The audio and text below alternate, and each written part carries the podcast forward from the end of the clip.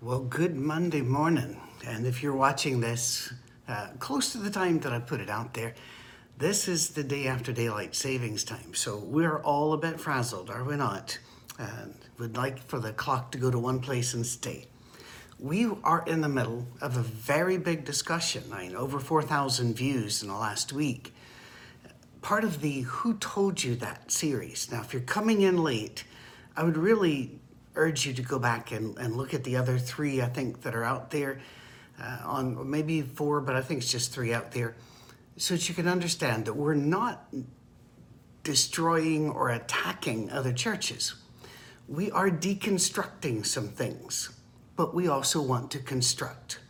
I'll explain. Whenever somebody comes in and they'll say, What you thought the Bible taught here is not what the Bible taught. It's something that somebody told somebody that told somebody. We have to go back and strip it down. It's easy to deconstruct to the point where your faith is like dominoes and it starts falling. Uh, it just, one hits the other. Well, if that's, you know, not it, then what about this and what about that? And I, I dealt with some of that in the Who Told You About Dancing uh, because it can really hurt your faith. We see, I do want to deconstruct those things that need to be deconstructed, but there also needs to be construction. So, if you noticed in the last one, when I talked about all of the things that we have done with the Lord's Supper, that I ended it by saying, I still think that if you do it all those ways to honor Jesus, he accepts it. There are a couple of reasons for that. We're going to really get into that in the next few Mondays. I thought about doing a special message here for you know, for the, the Palm Sunday week and Easter week, but I've decided I'm going to leave that to our worship hour. Uh, you can always find us on YouTube at Our Safe Harbor Church. And you can always find our website that directs you everywhere, which is oursafeharbor.com. All right, let's get into this. We were always told that the Lord's Supper had to be done in a certain way. It was a centerpiece of worship. I've heard that all my life. It's not in Scripture at all, but that's what we were told. Once again, this is really just a problem for those of us who are not Catholics, because both Roman and Orthodox Catholics say that their tradition and their leaders over the years have the same way to Scripture. Um, the rest of us don't say that. And so they may be yawning at this point. We're going to let them yawn for a bit, all right? We love them. Uh, and, and we'll talk about our, what we agree with and what we differ with on them another time, all right? But for those of us who've been told this is the centerpiece, so get all solemn. In fact, we would even sing a song before, and it would be it would be sung that the, the song leader would say. We didn't have worship ministers; we had song leaders, and he'd say, um, "It's always a he." To get our minds right for the Lord's Supper, let's sing this song. And it would be one of those classic songs. It could be When I Survey the Wondrous Cross or Night with Ebon Pinion. And I happen to love all of those songs. I'd, I'd love them dearly. But it always was, we have to separate now, and now we have to do this. And it has to be done in a very strict order. In our churches, we generally, since the guys were up anyway, we had the contribution after. But they had to say the phrase, separate and apart from the Lord's Supper. It's totally different. I don't, well, maybe we'll get there one day. All right, here we go. Is there a strict order? A lot of people get the strict order from 1 Corinthians chapter 11, and we'll go there, but not right now. Is there a strict day? Oh, in my in my churches and in many, there there was a boom passage a passage that you read this, buddy, you can't get away from it and be an honest believer. Acts 20 and verse 7. Acts 20 and verse 7 says this Upon the first day of the week, when we came together to break bread, Paul spoke to the people because he intended to leave the next day and kept on talking until midnight. Now, that's a new international version, and, and I like it. And it, there are bits of it that I don't, I don't think they did great job, but I like it. I use it extensively. But if you go back to some of the other versions, they'll actually flip it a, a, a bit. Instead of saying, we came together you know, to break bread, you know, it, it makes it more upon the first day of the week when we gathered to break bread. It makes it sound like that's the center of it. It could very well be. We assume they mean the Lord's Supper. There's no real reason to assume that, but let's just give them that, all right? Because breaking bread was a very, very common expression just for meals, fellowship, and friendships. In the first century, you are who you eat with. That's why in Luke, Jesus is always going around eating with people nobody else will. You are who you eat with. So it's a big deal to break bread with somebody. But let's, let's call it the Lord's Supper, all right? Now, you see this? They came together on the first day of the week to break bread. So, if we're going to be like the New Testament church, we have to gather on the first day of the week. We would even say, How many first days of the week? Well, the first day of the week, and every week has a the first day. So, if you don't take the Lord's Supper every first day of the week, then you're sinning. Because God could not make this plainer. But every time I read this passage, I, I keep waiting for the boom. It's like in the old Marvin the Martian cartoons with Looney Tunes, where he'd set a bomb and then go, Well, where's the boom? And Bugs Bunny always outsmarted him. I love those cartoons. That's it. And, and I know some people think I am Looney Tunes, but that's fair enough too. Where's the boom? There may be a boom. There is no logical reason ever to read Acts 20 and verse 7 as to mean every first day of the week and only on Sunday. We also read it as a prescription and as a proscription. First day of the week, only first day of the week. Uh, I can remember the first time I saw somebody taking communion on a Thursday, and I was gone. well, that's completely out of line. But then I read the Bible. It's just amazing what's in there. And if you really read it, that Acts 20 passage, they didn't, they didn't break bread on Sunday. They came together on Sunday, but Paul kept preaching. And a guy in the window fell out and died. That disrupted the service, as you might think. So they all ran out and they, they prayed, and Paul, you know, through the grace of God, restored this man to life. Uh, there's much rejoicing uh, they went upstairs again, verse 11, and broke bread and ate. Except he fell out of the window after midnight. So that's Monday, not Sunday. Now, what happens when I bring this up? Oh, the cries of a, of a no, no. You have to understand that to the Jewish people, days were counted by sunrise and sunset. So it's still Sunday until the sun rises and I always smile and say, oh, context matters.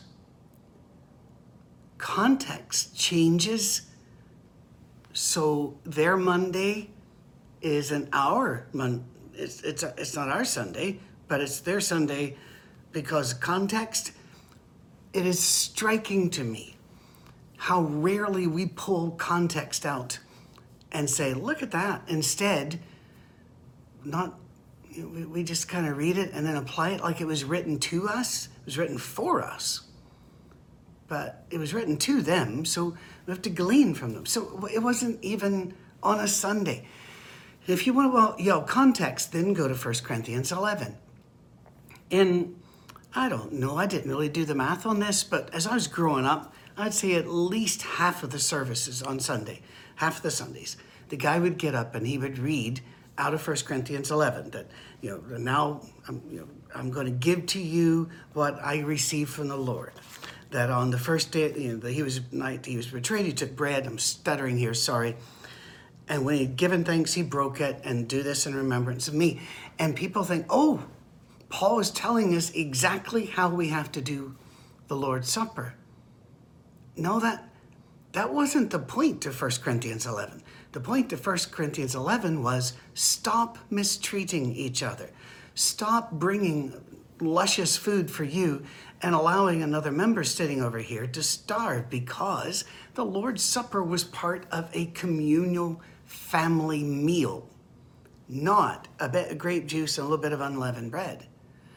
And the Corinthians were out of line. They were dividing. The rich people ate the rich food, the poor people starved, and they were not caring for each other. So Paul walks them through saying, Jesus says this, we're all together. We're one body. We're one blood. Let there be no divisions among you. In fact, he even tells them whoever eats the bread or drinks the cup of the Lord in an unworthy manner will be guilty of sinning against the body and blood of Christ. We were always warned that if you're not thinking about Jesus on the cross when you take this, you are eating and drinking damnation unto yourself. That's not what Paul's talking about. What is the body of Christ he's talking about? You. Me. We're the body of Christ. I cannot eat my meal and then do a remembrance of Christ if I'm ignoring the starving, hurting, broken people around, and I've got stuff I can do to help. They're our body. So we gather our body and we love on our body. As a body, we are the body of Christ. Read it again. Not as a, here are the legal requirements for you to take communion, but instead, why we take it and what it means. Well, I've got another quick thing to let you know here. The elements. We fought a lot on the elements, didn't we? Sometimes they'll even say the wine. It's not wine, it's grape juice. And they'll say the bread. And if you're in COVID times and those little one packers, it's styrofoam and a melted Jolly Rancher. It's just horrible, but they'll say it's unleavened bread.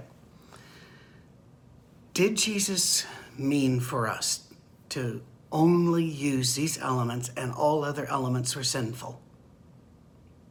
Did he? Is there magic? Uh, I don't believe in consubstantiation or transubstantiation. I, I don't believe in those things. I, I believe Jesus was making a point. And please, the point of the story, keep the point of the story the point of the story. Don't get spiritual ADHD and wander around and then claim your territory. The main thing is the main thing. Remember Jesus. How do we do that? We eat with each other, we look at each other in the eyes, we share what we have. Look at Acts chapter 2. Whatever we have, we share with the group. And we do it in love, and we do it willingly. That's the main thing. That's the point of the story. Prisoners of war have often taken communion by sharing brackish, muddy water and tiny scraps of bread. Perfect. Perfect. In Uganda, we have a lot of friends in Uganda. And in fact, some of them did a, a, video for our worship service a couple of weeks ago where they led us through the Lord's Supper. Now, I never thought to bring it up, so this will be the first time my church hears it too. There was, um, there was not grape juice in the cups. Why? Grape products don't grow in Uganda. They just don't told that to a man once, and he goes, "Well, but no," um, and he just he was just go, and then he says, "Well, then then we we should send them." Uh, raisins where you could boil them and reconstitute grape juice. Trust me, it's done all the time. Um, or we could send them grape juice. And, and I said, Do you hear what you're saying? By the way, they were drinking grape soda. Sometimes it's orange soda, they can get that. But they were remembering Jesus right? Um, I said, Do you hear what you're saying? You're saying that in Uganda, the only way these people can be saved and pleasing unto God is if they have wealthy, uh, I guess, white people in other nations shipping them the requirements to save their soul.